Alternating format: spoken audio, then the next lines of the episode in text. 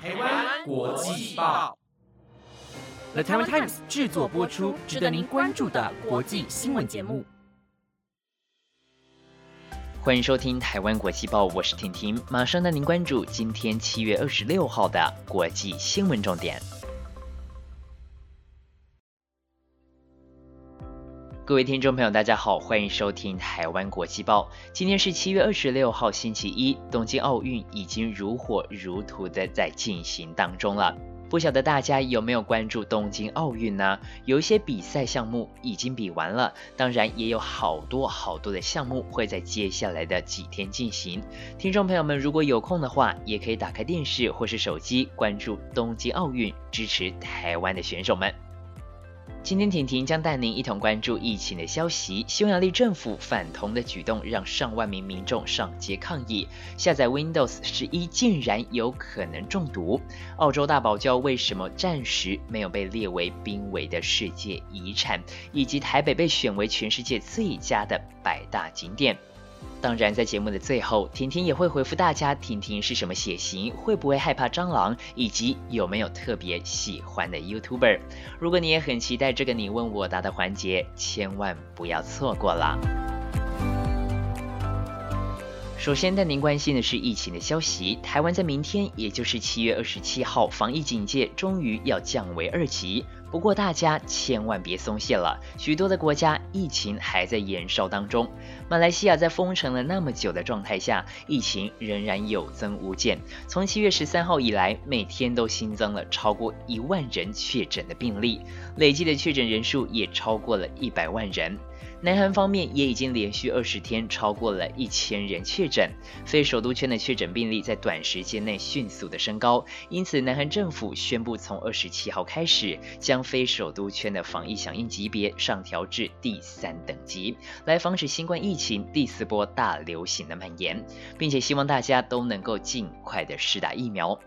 透过观察最近再度爆发疫情的国家，我们可以了解到，解封后如果过于的放松警惕，疫情就很有可能再度的爆发，而到时候警戒的等级就会再次的上升。因此，婷婷提醒各位听众朋友，虽然七月二十七号台湾就降为二级警戒了，不过在还没有接种疫苗、警戒完全解除的状况下，大家还是要尽量的减少外出，并且遵守防疫规定，戴好口罩，保护自己。保护他人。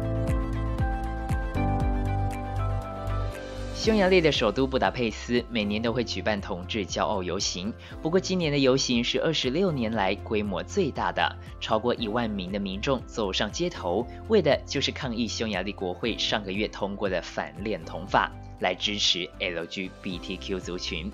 LGBTQ 族群所指的是同志、双性恋、跨性别和性疑惑者。不过，匈牙利国会却把 LGBTQ 族群和反恋同法混为一谈。在反恋同法当中，禁止了学校的教材和电视节目向十八岁以下的未成年人传达有关 LGBTQ 的相关内容，甚至有彩虹旗或是同性恋角色的影视节目只能在深夜的时段播放。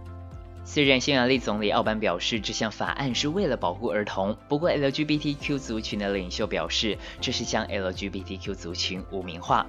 这场盛大的游行在越过了多瑙河上的自由桥后，在一座公园结束，象征对多元开放社会的支持。我想每个人都有选择的权利，就算你不认同，也不应该去干涉他人。而恋童癖相关的法案为什么会和 LGBTQ 族群有所关联？究竟是真的有所根据，还是匈牙利国会彻彻底底的误会了呢？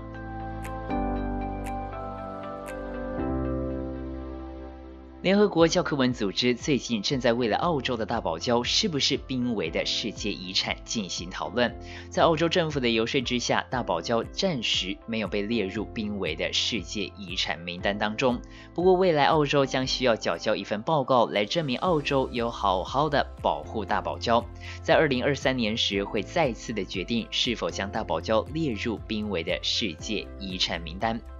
大堡礁是世界上最大最长的珊瑚礁群。一九八一年，大堡礁被列入世界遗产，除了有环境的意义，每年也为澳洲贡献了三十四亿美元的经济，以及超过七万个工作机会。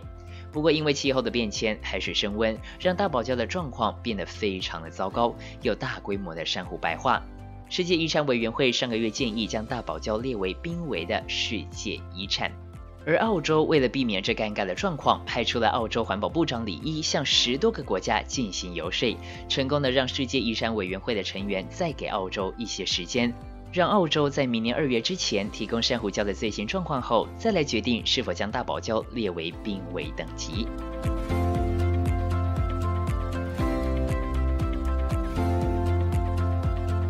微软的新一代作业系统 Windows 十一预计将在秋季正式的发布，而目前微软官方也已经开放 Insider 会员可以下载预览测试版本，许多的用户也迫不及待的找寻非官方的下载通道，想要来抢先体验。不过，听众朋友们，如果要下载的话，要特别注意了，你可能下载到的是满满的病毒。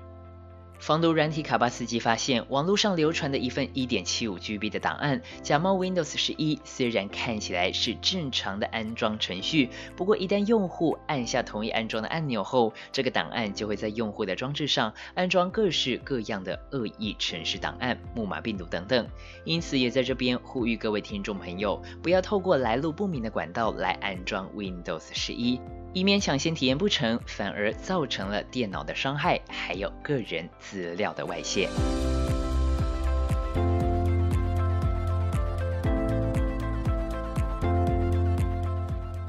时代杂志最近公布了2021年全世界最佳的百大景点，令人值得高兴的是，台北市也入选了。这次时代杂志评选的百大景点，除了台北市之外，亚洲地区还有许多的城市入选，像是泰国的曼谷、中国的北京、日本的北海道等等。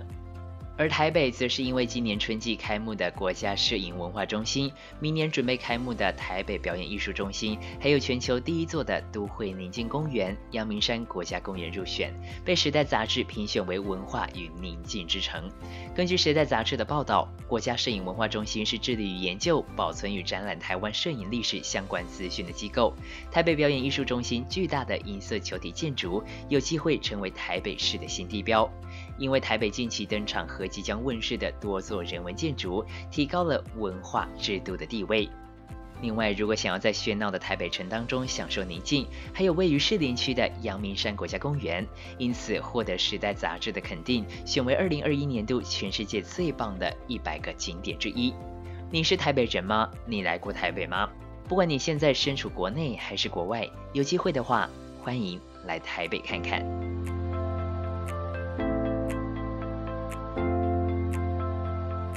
以上就是今天的新闻内容，接下来又到了婷婷回复大家问题的时候啦。还在犹豫要不要问问题的听众朋友们，这次真的要把握机会了，因为星期三就是婷婷最后一次回答问题喽。那么今天的第一题是婷婷是什么血型的？那么婷婷呢的血型是 A 型。